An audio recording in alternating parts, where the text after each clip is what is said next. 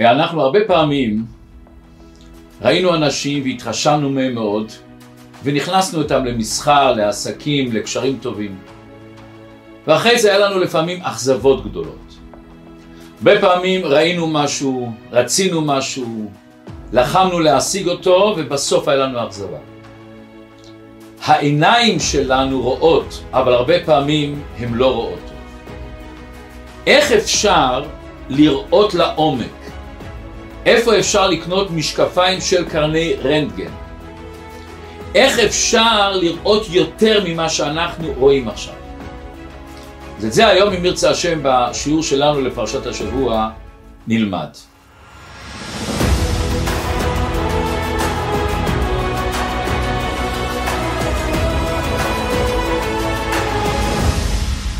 באה התורה ואומרת לנו, ראה, נתתי לפניך היום את החיים ואת הטוב ואת המוות ואת הרע.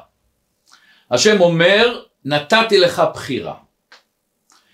ואז התורה היא המשיכה אשר אנוכי מצווך היום להבא את השם אלוקיך וכולי וכולי. בספר דברים מופיע 92 פעמים המושג הזה של שמיעה. החל משמע ישראל השם אלוקינו השם אחד והיה אם שמוע תשמעו עקב תשמעו את המשפטים. פה התורה לא אומרת את המילה לשמוע התורה אומרת את המילה ראייה, ראה נתתי לפניך. למה התורה כאן אומרת את העניין של ראייה? מסביר הרבה מלובביץ', הוא אומר ככה, יש לבן אדם הרי חמישה חושים. החוש הכי חזק שבן אדם, החוש הכי ברור שנותן לבן אדם את הברירות הכי החזקה, החוש הכי שפועל, משפיע על הבן אדם בפנימיותו זה חוש הראייה. יותר משמיעה, יותר ממישוש, יותר מריח ועוד יותר מטעם. זה חוש לגמרי אחר. עד כדי כך שעל פי ההלכה כתוב אין עד נעשה דיין. מה הפירוש? זאת אומרת אם אחד מהרבנים של הבייס דין ראו את המקרה שעליו דנים אם הייתה כנבה, לא חשוב מה, הוא לא יכול לשפוט. אין עד, אם הוא מעיד הוא לא יכול, למה? ברגע שראית משהו, גם לפעמים שלא ראית טוב, אבל ברגע שראית אתה לא תהיה אובייקטיבי אף פעם. חוש הראייה זה חוש הכי חזק. אומר הרב שהשם אומר שיש לך את החיים ואת המוות, את הברכה ואת ההפך הברכה, ראה נתתי לפניך, אתה צריך לראות את זה, שיהיה אצלך מוחשי.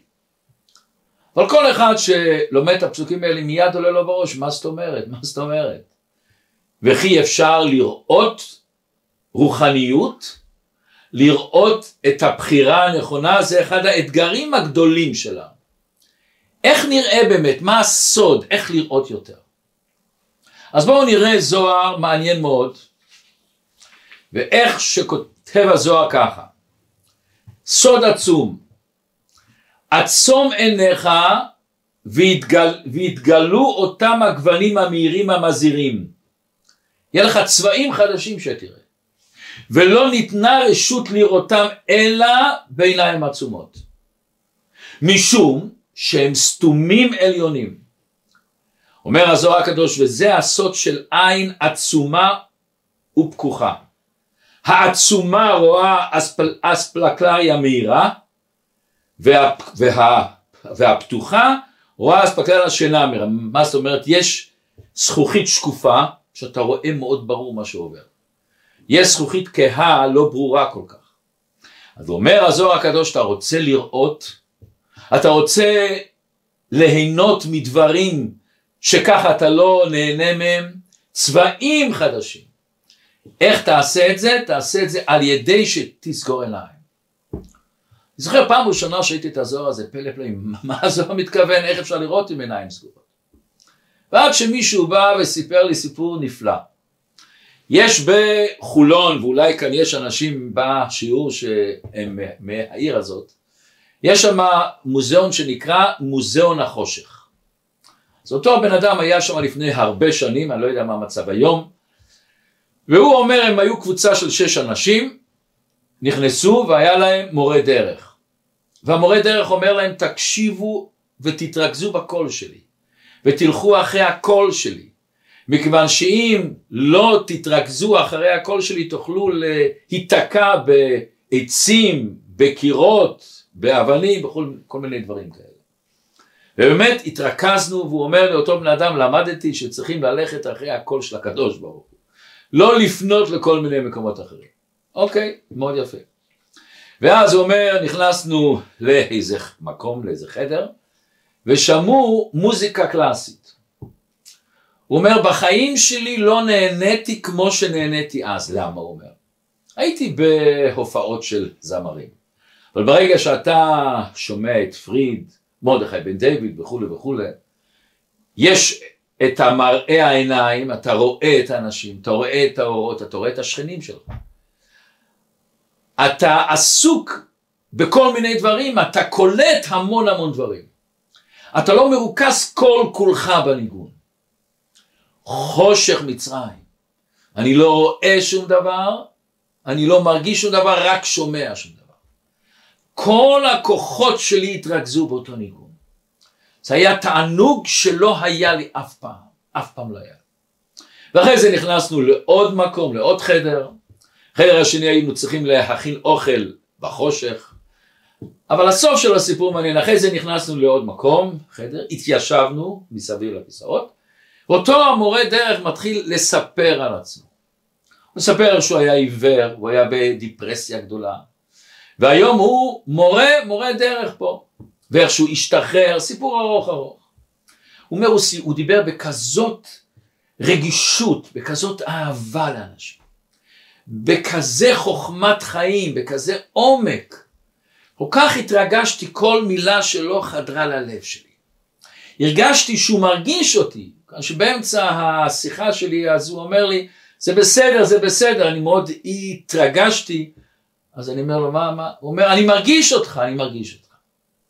פלא פלאים הוא אומר. ואז עולה לי בראש מחשבה, וואו, הלוואי שזה היה אבא שלי. הלוואי שזה היה אח שלי. לחיות על ידו, להיות צמוד אליו, ליהנות כל הזמן מה, מהאהבה שלו, מהחום שלו, מההרגשה שלו, מהחמימות שלו, זה נפלא. אוקיי, השיחה נגמרה, נדמה לי זה היה 20-25 דקות, יוצאים החוצה. אני רואה את הבן אדם, קיבלתי את שוק חיי. יש לו צלקות בפנים, הגבות שלו והעיניים לא באותו קו, הוא מכוער, הוא נראה מאפיונר. אומר אם אני הייתי ברחוב עובר והוא היה עובר מולי הייתי עובר את הכביש. פחד. ואני עומד שם ואני בשוק אני אומר, ריבונו של עולם, לפני כמה דקות חשבתי הלוואי שזה היה אבא שלי. לפני כמה דקות חשבתי שזה יהיה אח שלי לכל הפחות. ופתאום זה בן אדם שנראה לי מאפיונר. ואז נפל לי האסימון. כשאתה רואה, אתה לא רואה. הרבה פעמים אנחנו נכנסים לבית כנסת, נכנסים לאיזה שיעור, רואים הרבה אנשים שלא ראינו אותם.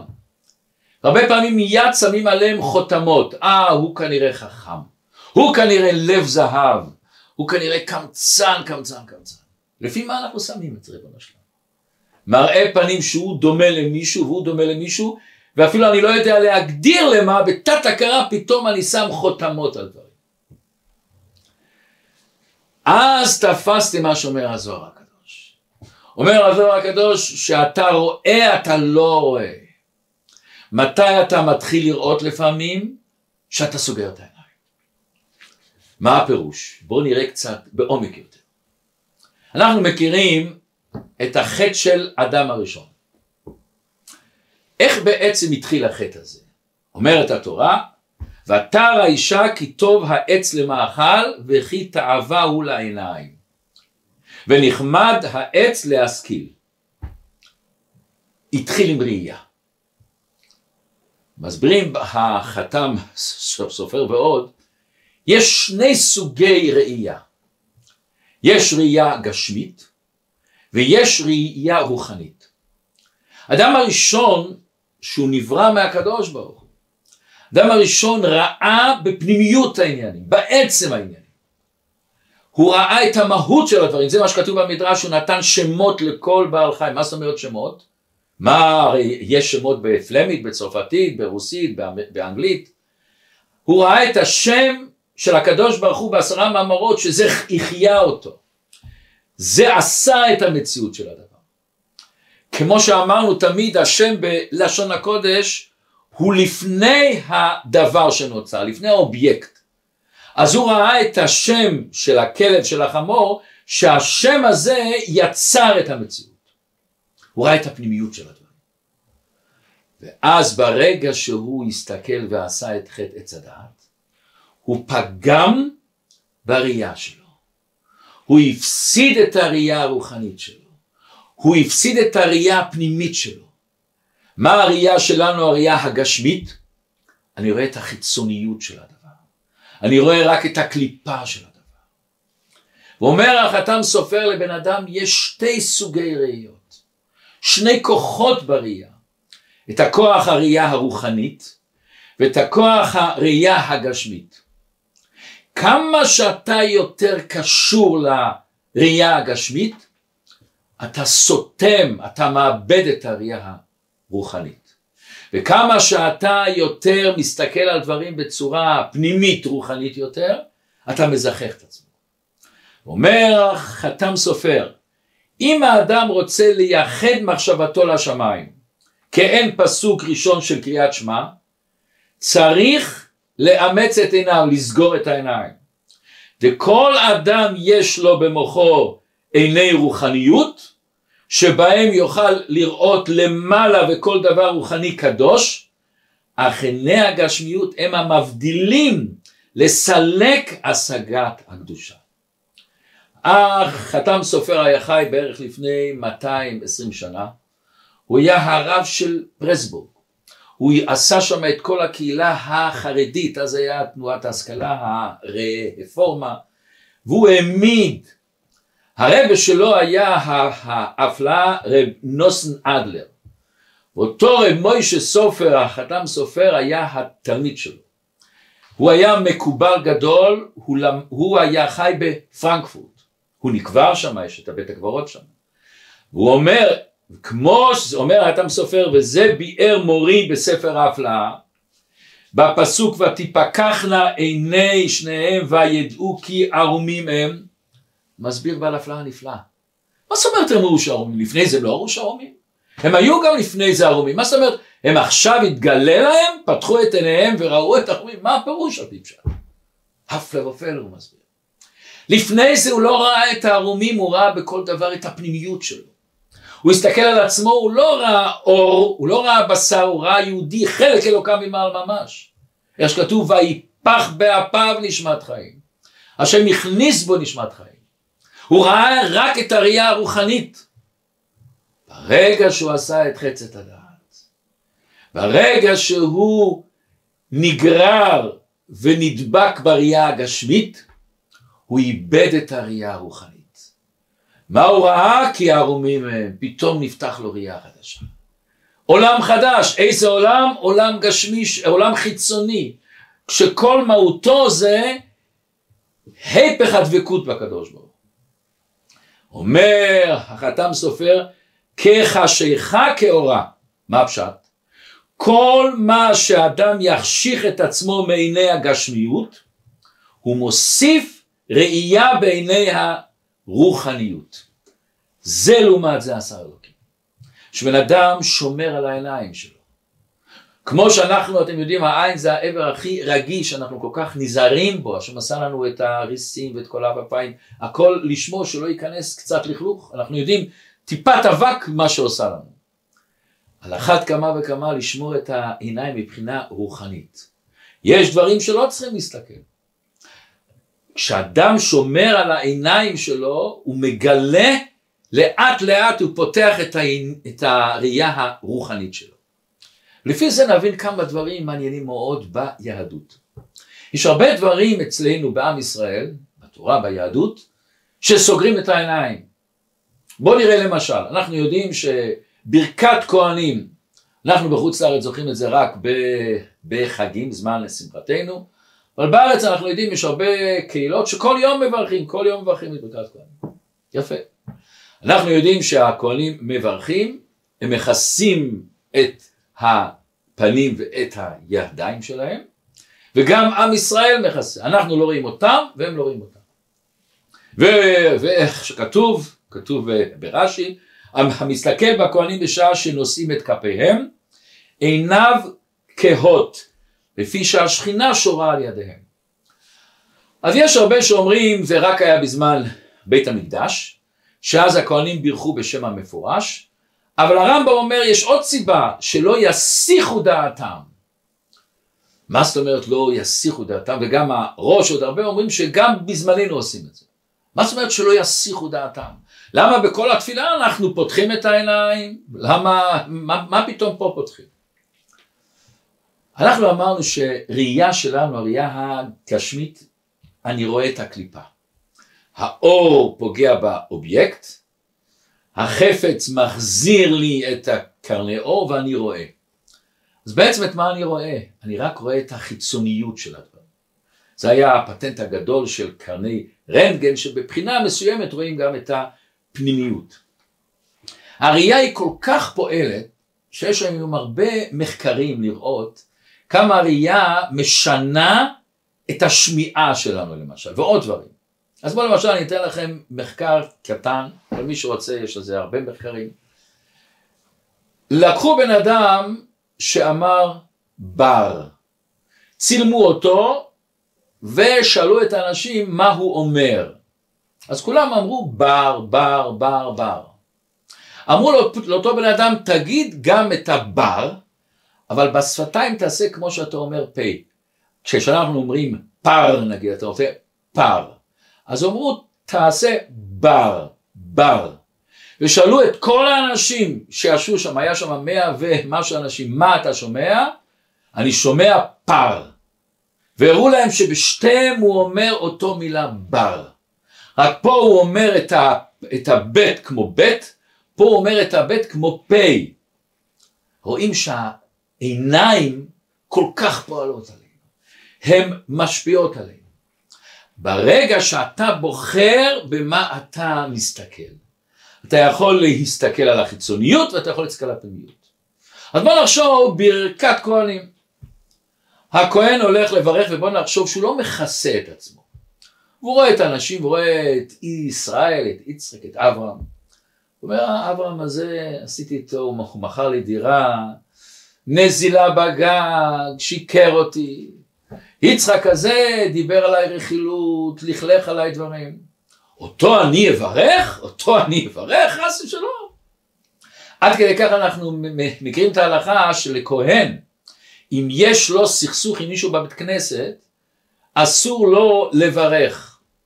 או שהוא יצא החוצה או שהבן אדם יצא החוצה. למה חס שלום זה יכול להיווצר מצב של הפך הברכה. לכן הכהן צריך לכסות את עצמו. בוא נחשוב למה אנחנו, עם ישראל, צריכים לכסות את עצמנו. בוא נחשוב שאני רואה את הכהן, שמואל, אני מכיר, שמואל הזה, הוא מחלל שבת בכלל. שמואל הזה, ראיתי מה שהוא אוכל, הוא לא מקפיד על כשרות, פתאום נהיה לי כהן, מברך את עמו ישראל באהבה, מה הולך? או ששמואל כזה בעסקים הוא לא הכי ישר, הוא יברך, הוא יברך אותי, הוא לא מקבל את הברכה. אומר הקדוש ברוך הוא, שניהם מכסים את העיניים. על מה הכהן צריך להסתכל? אל תסתכל על פלוני אלמוני, על יצחק, על חיים, על שמואל. תסתכל, אתה מברך את עמו ישראל באהבה. לכן זה הברכה היחידה, אומרים, אשר קידשנו מצוותיו וציוונו לברך את עמו ישראל באהבה. אתה צריך לברך עם באהבה. איך אתה מברך באהבה? אתה לא מסתכל על הפרט שלו, על יצחק, על חיים, על ברל, על שמר. אתה מסתכל על היהודי שבו. אותו דבר עם ישראל שלוקחים את הברכות, מכסים את העיניים. אל תסתכל על שמואל הכהן או על יצחק הכהן, תסתכל על הכהן שבו. כתוב ואני אברכם. הם הצינור של הברכה של הקדוש ברוך הוא, הם רק השפע שעובר לקדוש ברוך הוא. זה דווקא שאני סוגר את העיניים, וואו. אז הכהן יכול לברך, אז הוא מברך את הפנימיות, דווקא כשישראל סוגר את העיניים הוא מקבל את הברכה מהפנימיות של הכהן. וזה בעצם הברכה הנפלאה שאנחנו אומרים כל יום פוקח עברים. אז יש את הפוקח עברים הפשוט, וזה צריך לברך על זה. אבל הקדוש ברוך הוא אומר לנו, תפתח גם את העיניים הפנימיים שלך. תנסה לראות בכל דבר את הרוחניות שלו, את האלוקות שלו, את הפנימיות שלו, את הרצון האלוקי שלו, את התכלית הכוונה שיש באותו דבר. מצד שני אנחנו יודעים עיניים להם ולא יראו. מה זאת אומרת עיניים ולא יראו? הוא רואה, אבל את מה הוא רואה? הוא רואה דבר חיצוני בעם, הוא מפספס את הפנימיות שלנו. לכן אומר החתם סופר בקריאת שמע, סוגרים את העיניים. מה אני אומר בקריאת שמע? השם אלוקינו, השם אחד. אני אומר שכל העולם אין עוד מלבדו. מה מחיה את העולם באמת? מאיפה בא העולם? אתם יודעים, היה אחד מהמדענים הגדולים, ניוטון. הוא זה שעשה את כוח המשיכה, הוא עשה המון המצאות. הוא היה בעל אמונה עצום עצום עצום. שהוא מצא או גילה איזה חוק של הקדוש ברוך הוא, את החוק הטבע שהשם הטביע בעולם, הוא השתטח על הרצפה, זה נורא ואיום, פעם קראתי את זה, השתטח על העולם, ואמר אלוקי אברהם, אלוקי יצחק ואלוקי יעקב, אני מודה לך שפתחת לי את העיניים, לראות את הגילוי האלוקות שלך, לראות את החוקים שיצרת בעולמך. הרי לכל חוק יש מחוקק, אז כל חוק טבע מגלה על המחוקק, מגלה על הקדוש ברוך הוא. הוא היה בעל מאמין עצום. והוא עשה, מכיוון שהוא עבד מאוד על איך הכוכבים מסתובבים, אז הוא עשה ככה בבית כזאת יצירה שלמה של השמש, של כדור הארץ והכוכבים, איך שהם עושים את הסיבובים שלהם. ונכנס בן אדם אחד, שהוא היה לא מאמין, גם מדען, והוא אומר לנוטו, וואו, מי עשה כזה דבר שהכוכבים והשמש מסתובבים ככה, כזה דבר על השולחן? הוא אומר, זה לבד. מה לבד, הוא אומר? זה לבד. מה? הוא צוחק. אומר לו ניוטון, איי איי איי. הדבר הקטן הזה זה 40 סנטימטר, 50 סנטימטר, זה לא יכול להיות לבד. וכל העולם כולו, שמש, ירח, כוכבים, מיליארדי מיליארדי כוכבים, אין מספר. זה כן אוצר לבד, ריבונו שלנו. כשאדם מסתכל על העולם, רואה שיש יד אלוקי שמחיה את הדבר, שעשתה את הדבר וממשיכה לעבוד אותו. אבל מה הבעיה שלנו עוצר אותנו? העיניים הגשמיות. אומר אז לנו עזור, סגור את העיניים. סגור את העיניים אל תראה את החיצוניות של העולם, תראה את הפנימיות של העולם, את העצם של העולם. אל תראה שהעיקר שלך זה גשמיות, אדם אוכל כל יום בערך שלוש קילו. אז זאת אומרת שבשנה הוא מכניס יותר מטון, שהוא הולך לעולמו, הוא שוקל, לכאורה היה צריך לשקול המון, מאה טון, כמה הוא שוקל. מה העיקר בעולם? העיקר זה הדבר הגשמי, הפיזי, העיקר זה האלוקות שמחיה. שאנחנו מנשקים את הילדים שלנו, או מנשקים מי שאני אוהב אותו, סוגרים, למה אתה סוגר את העיניים? אני מרגיש שהעיניים מפריעות לי. אני רוצה לנשק את העצם שלו, את הקשר עם הפנימיות שלו. למה האישה שמדליקה נרות שבת מכסה את העיניים? אני יכול לראות שתי שבתות, אני יכול לראות את השבת שאני לא עובד כבר, המכונית שקטה, אין ביזנס, אין עול, אין טלפונים. זה השלילה של השבת. אבל אני צריך לסגור את העיניים, לראות את הקדושה של השבת, את הנשמה של השבת. וזה מה שהקדוש ברוך הוא אומר, ראה נתתי לפניך. מה זה את החיים ואת המוות? מה זה? כל אחד רוצה חיים. אבל יש חיים ויש חיים. אנחנו יודעים, יש חיים גשמיים ויש חיים רוחניים. ראיתי פעם כזאת אמרה, זה שאתה נושם לא אומר שאתה חי. יש אנשים שאצלם לחיות זה לאכול, לשתות, ללכת פעם לחופש, ללכת פה, ללכת שם. אתה מפספס את החיים שלך. לכן אצל חסידים שאומרים לחיים עם, על קצת, על קצת אלכוהול או קצת יין, אומרים שתי פעמים לחיים, לחיים לחיים. למה אומרים לחיים לחיים? לחיים שיהיה לנו את החיים הגשמיים, אבל לחיים שיהיה לנו חיים, החיים את החיים הרוחניים. לכן נוהגים שהשני אומר לחיים ולברכה, מה זאת אומרת לחיים ולברכה? שמהחיים האלה יצא ברכה, יצא שפע. אומר הפסוק לא תטורו אחרי לבבכם ואחרי עיניכם. אל תלך אחרי העיניים החיצוניים האלה. התיקון להליכה של העיניים הוא הולכה של העיניים. אתה לא הולך אחרי העיניים, אתה מוליך את העיניים. אתה בוחר לעצמך מה כן לראות ומה לא לראות, מה מותר ומה אסור, מה עם החיים באמת. וזה בעצם מה שאומרת המשנה, שיש שלושה דברים שמוציאים את האדם מן העולם, הקנאה, התאווה והכבוד. יש עוד משנה אומרת, עין הרע, יצר הרע ושנאת הבריות, מוצאים את האדם מן העולם. מה זאת אומרת מוצאים את העולם? הוא נושם בעולם, הוא חי בעולם. אבל אנחנו יודעים מה זה בן אדם שמקנא. הוא לא חי בכלל. כל הזמן הוא מסתכל מה יש לשני ומה, ומה, ומה יש לי ומה יש לו ומה יש לו ומה יש לו. אלה האנשים האלה שיש לו תאווה, תאווה. התאווה מוציאה אותו מן העולם. מה זאת אומרת עולם? הפנימיות של החיים, לא מדבר על הפיזי של החיים. זה הכלל, תסתכל את הפנימיות שלך. האם אתה חי או שאתה רק לא מת? יש סיפור מאוד מרגש. היה פעם בחור מאוד מוצלח, למד מל בישיבת מיר, היה לו צלקת בפנים, צלקת לא הכי יפה. הציעו לו בחורות נפלאות, כל בחורה הלכה איתו, ראתה אותו, אבל בסוף היא אמרה את הלא. והוא כבר נהיה מאוכזר, הוא כבר לא רצה להיפגש, כל אחד אומר לו לא. בסוף הציעו לו בחורה מאוד מיוחדת, שיפחו אותה, הוא אומר, מה אני צריך להיפגש, אני יודע שאני אהיה לו. דחפו אותו אולי בכל זאת.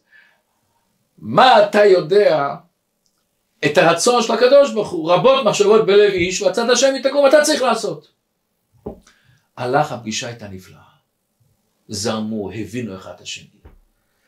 ממש אותו, אותו השקפת חיים, אותו אידיאלים, אותו, אותן מטרות. אבל הוא כבר ידע, אוקיי, הפגישה נגמרת,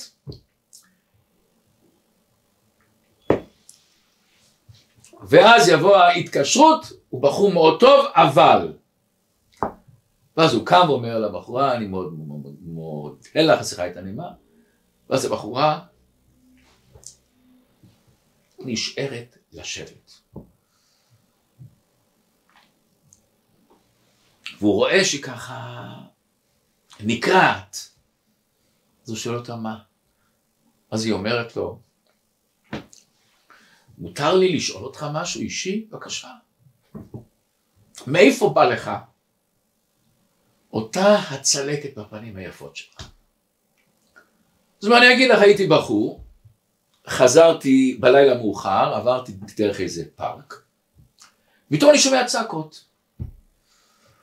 אני הולך אל, ה, אל הכיוון הצעקות, אני רואה בחורה, יהודייה, דתית, נראית לפי הלבושים צנועה, ואיזה ערבי רץ אחריה ומתחיל איתה. כמובן, תפס לי את האומץ שבי, ורצתי, רצתי ו... ודחפתי אותו. ואז הוא מוציא סכין, ואומר, תלך מפה, תלך מפה. הבחורה הייתה ככה תקועה. ואז אני אומר לבחורה, תברחי מהר! והלכתי להילחם איתו. הוא לקח את הסכין, דקר אותי, ואחד מזה זה הצלקת. אבל בסוף הצלחתי לדחוף אותו וברחתי.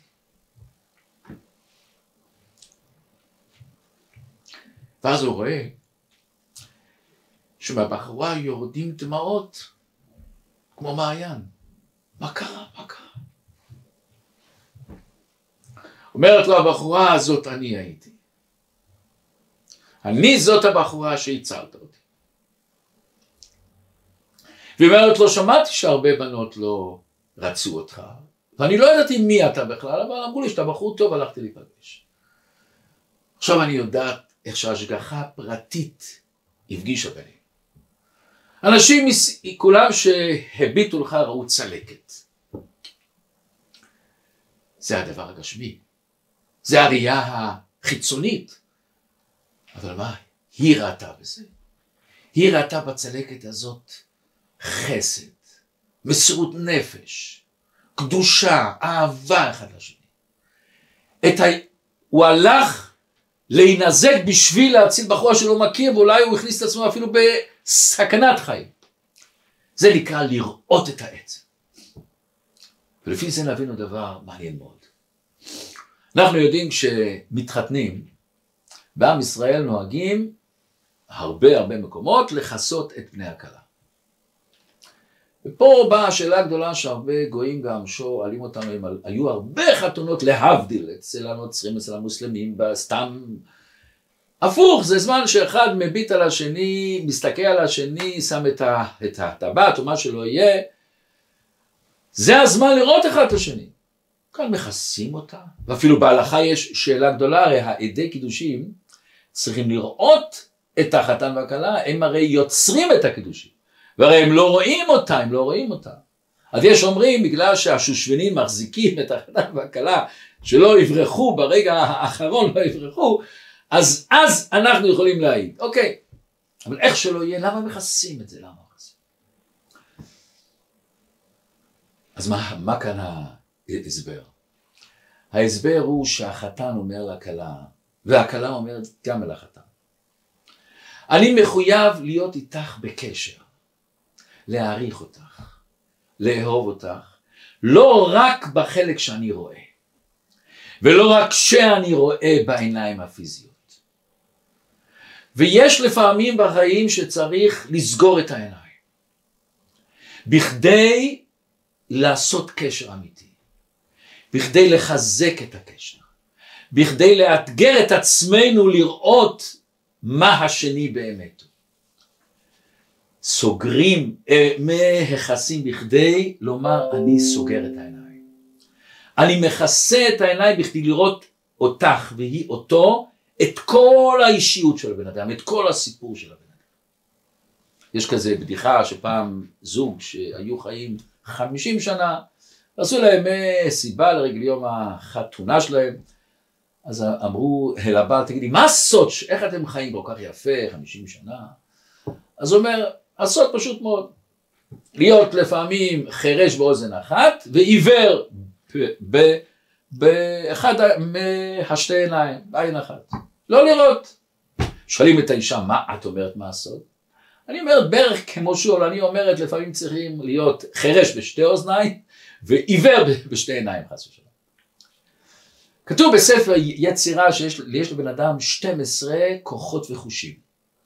כל חודש יש לו את החוש שלו. אומר ספר היצירה, באיזה חודש זה החודש ראייה. אומר הזוהר, אומר הספר יצירה דבר מעניין, זה בחודש תמוז. מה יש בתמוז שיש בו את החוש הזה שלי? אז אנחנו יודעים מה שהיה בתמוז. נשלחו המרגלים, ובשביל זה קרה את כל הסיפור שעם ישראל היה 40 שנה, וכתוב שבשביל זה נחרב בית המקדש וכולי וכולי וכולי. מה היה איתם? באו לארץ, ראו ארץ נפלאה, פירות נפלאים שהם הביאו אותם לעם ישראל, ראו מה?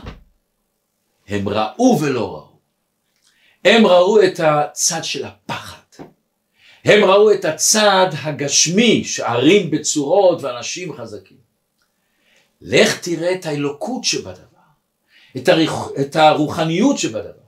לך תראה את האמונה שהקדוש ברוך הוא אומר, כמו שהוצאתי אותך ממצרים ועשיתי לך את העשר ניסים והעמל וכולי וכולי, עכשיו אני מכניס אותך לארץ הקודש. העיניים הגשמיות, המראה החיצוני בלבל אותם. לכן בא ספר יצירה ואומר התיקון של זה, התיקון של חוש הראייה זה בחודש התמוז, למה? אז אתה מלמד את עצמך, מאתגר את עצמך לראות את הפנימיות של הדבר. אבל עוד יותר מזה, כתוב שבשבעה עשר בתמוז הובקעה החומה. אז בעצם התחיל החורבן. אז השורשים של החורבן התחילו. אומר המדרש דבר מאוד מעניין, אומר המדרש ככה, איך שכתוב, מזמור לאסף, אלוקים באו גויים בנחלתך. שם מדברים על החורבן. אומר המדרש, למה הוא כותב מזמור לאסף? צריך היה לומר בכי לאסף, קינה לאסף, נהי לאסף, מה זה מזמור? מה זה מה שייך מזמור? מה זה שיר? אומר רבי מדרש דבר עמוק מאוד במדרש. הקדוש ברוך הוא החריב היכל ומקדש ואתה יושב ומזמר? מה הזמרה פה? אמר להם, מזמר אני, ששפך הקדוש ברוך הוא חמתו על העצים ועל האבנים, ולא שפך חמתו על ישראל. זה דכתיב ויצאת אש בציון ותאכל יסודותיה. השם החליף את הגזרה של עם ישראל על העצים והאבנים. כאן כל אחד שואל ריבונו של עולם הרי השם הוא שופט צדק. מה אשמים העצים והאבנים? מה עוזר שאתה שופך את העצים והאבנים? אתה צריך לכאורה מי שעשה את החטא. הרי בית המקדש לא נחרב בגלל החטא של העצים והאבנים, הוא נקרא בגלל החטא של עם ישראל. עכשיו אנחנו נוכל כאן להבין. בבית המקדש אתה יכול לראות שתי דברים. אתה יכול לראות את הקדושה, את השכינה השורה, את האלוקות אתה יכול לראות, את הזמן שאתה יכול לחזור בתשובה ולהתקרב לקדוש ברוך הוא ולהקריב את הקורבן ולהרגיש שאתה מתקרב לקדוש ברוך הוא. אבל יש עוד סוג שאתה יכול לראות בבית המקדש. אתה רואה את הזהב, את היהלומים, את בגדי הכהנים, בגדי הכהנים, את המזבח, את המנורה היפהפייה הזאת, לראות את כל הכלים הנפלאים, את כל האומנות, את כל המוצרים שהיה בזהב מקשה אחת, איך עשו את זה מקשה אחת. אומר הקדוש ברוך הוא, בהתחלה עם ישראל ראה את הפנימיות. הוא סגר את העיניים, הוא הסתכל בעיניים הרוחניים שלו. בא זמן שאיבדו את בית המקדש. מה זאת אומרת איבדו? הם נכנסו לבית המקדש. אבל הם לא נכנסו לבית המקדש, הם נכנסו להבדיל למוזיאון יפה. אומר הקדוש ברוך הוא, השליך המטו על העצים והאבנים. הוא רצה להחזיר את עם ישראל, לזעזע אותם, הוא אמר להם, זה לא היופי הגשמי של בית המקדש, זה הפנימיות, העצם של הדבר. זה מה שאנחנו צריכים ללמוד להסתכל על העצם. מה לנו דבר נפלא יותר? כלי בית המקדש, אנחנו לא ניכנס לכל הפרטים, שלקחו אותם, היו צריכים לכסות אותם. היו אסור לישראל וללוויים להביט עליהם. יש אומרים גם לכהנים שלקחו אותם היה אסור רק עד כמה שאפשר. למה אסור להסתכל על הכלים? אומר הקדוש ברוך הוא, כשאתה מסתכל לפעמים אתה מאבד. כשאתה מסתכל על החיצוניות אתה מאבד. כשאתה מסתכל על הקליפה אתה מאבד את הפרי, את התוך, את הפנימיות, את הנשמה של הדבר. אל תסתכל. כשאתה לא מסתכל ואתה רוצה לראות, אתה מחפש את העצם של הדבר. היה אחד, אני חושב, אה, סליחה, הוא עוד חי, אחד מהארבע קנריסטים הכי גדולים, יהושע בל. קנריסט גדול, יש לו הופעות גדול, הוא מנגן על כינור איטלקי ששווה קרוב לארבע מיליון דולר, היה, היום כנראה יותר. מנגן מאוד נפלא. היית, פעם אחת עשו איתו דבר יפה. לקחו אותו, זה היה 12 בינוארי 2007, לקחו אותו בבוקר ביום שישי, לרכבת התחתית בוושינגטון, איפה שהולכים כל הדיפלומטים והאדבוקטים והפוליטיקאים. שמו אותו כמו בן אדם שמנגן, אתם יודעים לפעמים יש אנשים עם מכנסי ג'ינס קרועים ומנגנים ושמים את הכלי שלהם ומנגנים, אנשים עוברים ושמים קצת כסף. שמו אותו דבר כמו כזה בן אדם עני ואביון, שנובר כזה, תעמוד ותנגן. עמד וניגן. ניגן ושמו בצד מצלמה. ניגן יותר משעה. את המנגנות הכי עדינות שלו, הכי יפות שלו. כמה אנשים עברו? 27 אנשים. ומעניין, הרבה מה-27 הילדים עצרו להקשיב. והאבא בסוף סחב אותם. אבל אף אחד לא עמד להקשיב יותר מכמה דקות. כמה כסף הוא אסף בתוך התיבה של הכינור שלו? 32 דולר. הוא שעל כל רגע בהופעה שלו הוא מרוויח יותר מאלף דולר. זה הוא קיבל. זה התפרסם בעיתונות. ושם אמרו לא יכול להיות. עברנו על ידו, יהושע בל, הופעה חינם אין כסף, ולא סתם חינם אין כסף. הופעה שלא תחזור על עצמה, שלא יהיה כזה אירוע בחיים. כל אחד יכול להגיד, אני הייתי, ראיתי את יהושע בן ברכבת התחתית כמו עם, עם המכנסי ג'ינס הגרועים האלה. התברר שהמנצח שלו עבר שם, ואנשים אמרו שזה לא יכול להיות. הראו להם את הסרט. מה קרה פה? מה קרה פה, ריבונו שלנו? העיניים. כשאתה הולך בתחנה ואתה רואה את התחנה המרכזית ואתה רץ, אתה לא רואה את יהושע בל.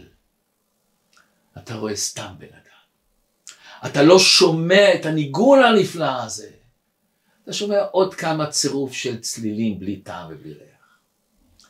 אנחנו לפעמים יכולים להיות, לעבור על יד החיים ולא בתוך החיים.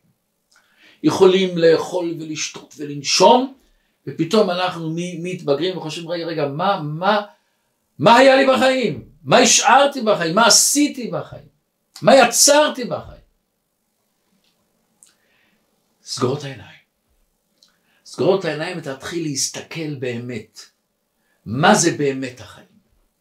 מה זה באמת החיות האלוקית? מה באמת נותן משמעות אל החיים אם לא התכלית של החיים? להכניס קדושה בעולם, להכניס תורה ומצוות בעולם, להכניס אהבה בעולם, להכניס חסד בעולם, לעזור אחד לשני. אנחנו מכירים שהרבה, בייחוד בזמן האחרון, דיבר מאוד לפתוח את העיניים, לראות את המשיח. מה זאת אומרת לפתוח את העיניים? אנחנו פותחים את העיניים. אנחנו עושים ברכה, פוקח עיוורים, לא עושים ברכה לבטלה. לפעמים זה חשש ברכה לבטלה. אם אתה לא פותח את העיניים שלך, הפנימיות שלך, את, ה, את העיניים האלה שרואים את התוך של הדברים, את הפנימיות של הדברים, את העיניים האלה שיש להם את הכוח של קרני רנטגן לראות את העצם של הדבר. אתה מאבד את עצמך.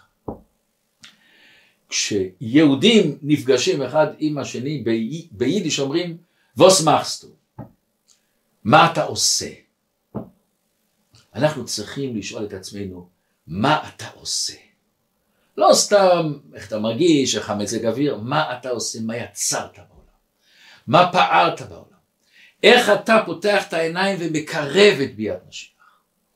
אני אספר לכם סיפור מרגש מאוד, מאחד הרב חזן במנצ'סטר, הוא מחותם שלנו, הבת שלו התחתנה עם בני, הוא רב, יש לו קהילה גדולה, בית כנסת שנקרא הולילנד, כנסת גדול מאוד, אוקיי, והוא היה ערב יום כיפור, מתיישב בבית שלו ורוצה להכין דרשה, בייחוד הבית הכנסת הגדולים האלה, מתי זה מלא מלא, יש נדמה לי יותר מאלף אנשים, בראש השנה, ביום כיפור, ואז זה הדרשות, וצריכים להכין.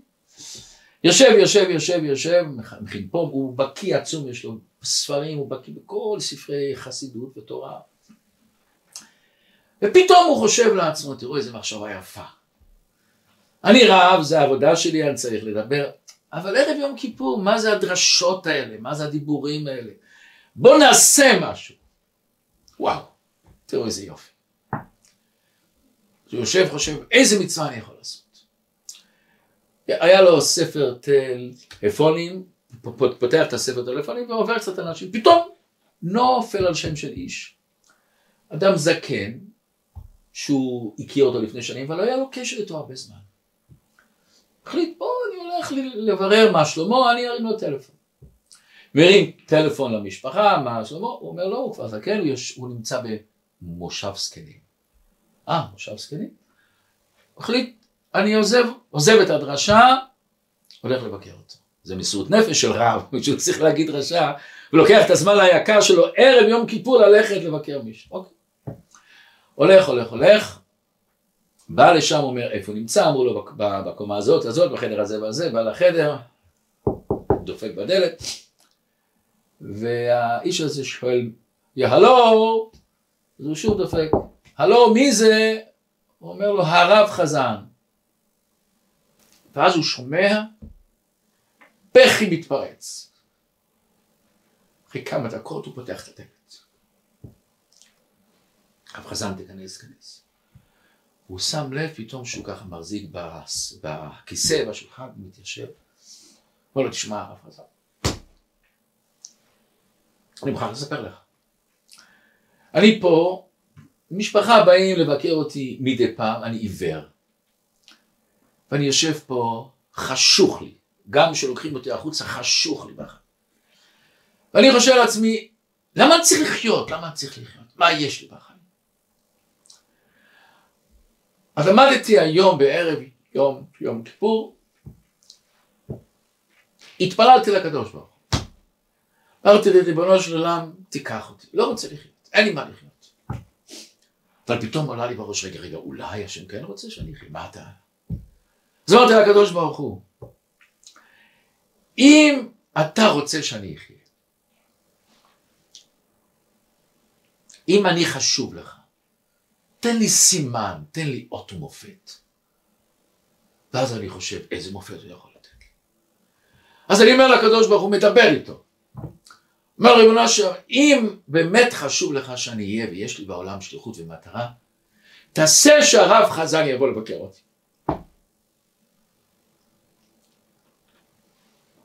ואתה דופק. אני שואל מי זה הרב חזן? יכול להיות אות ומופת יותר גדול מזה? לא יכול להיות. אומר הרב חזן, הלכתי הביתה, והיה לי גם מצווה וגם דרשה יפה. אנשים לא הפסיקו לבכות. אבל מה המסר? המסר ווס מחסו, מה אתה עושה? כל אחד ישאל את עצמו מה היום עשיתי ומה אני הולך לעשות. שהשם ייתן לכולנו שפע, בריאות, פרנסה, הצלחה, נחת מהיקל, הדין, זיווגים, בנים ובני בנות עוסקים בתורה ומצוות, שנזכה בקרוב לביאת משיח.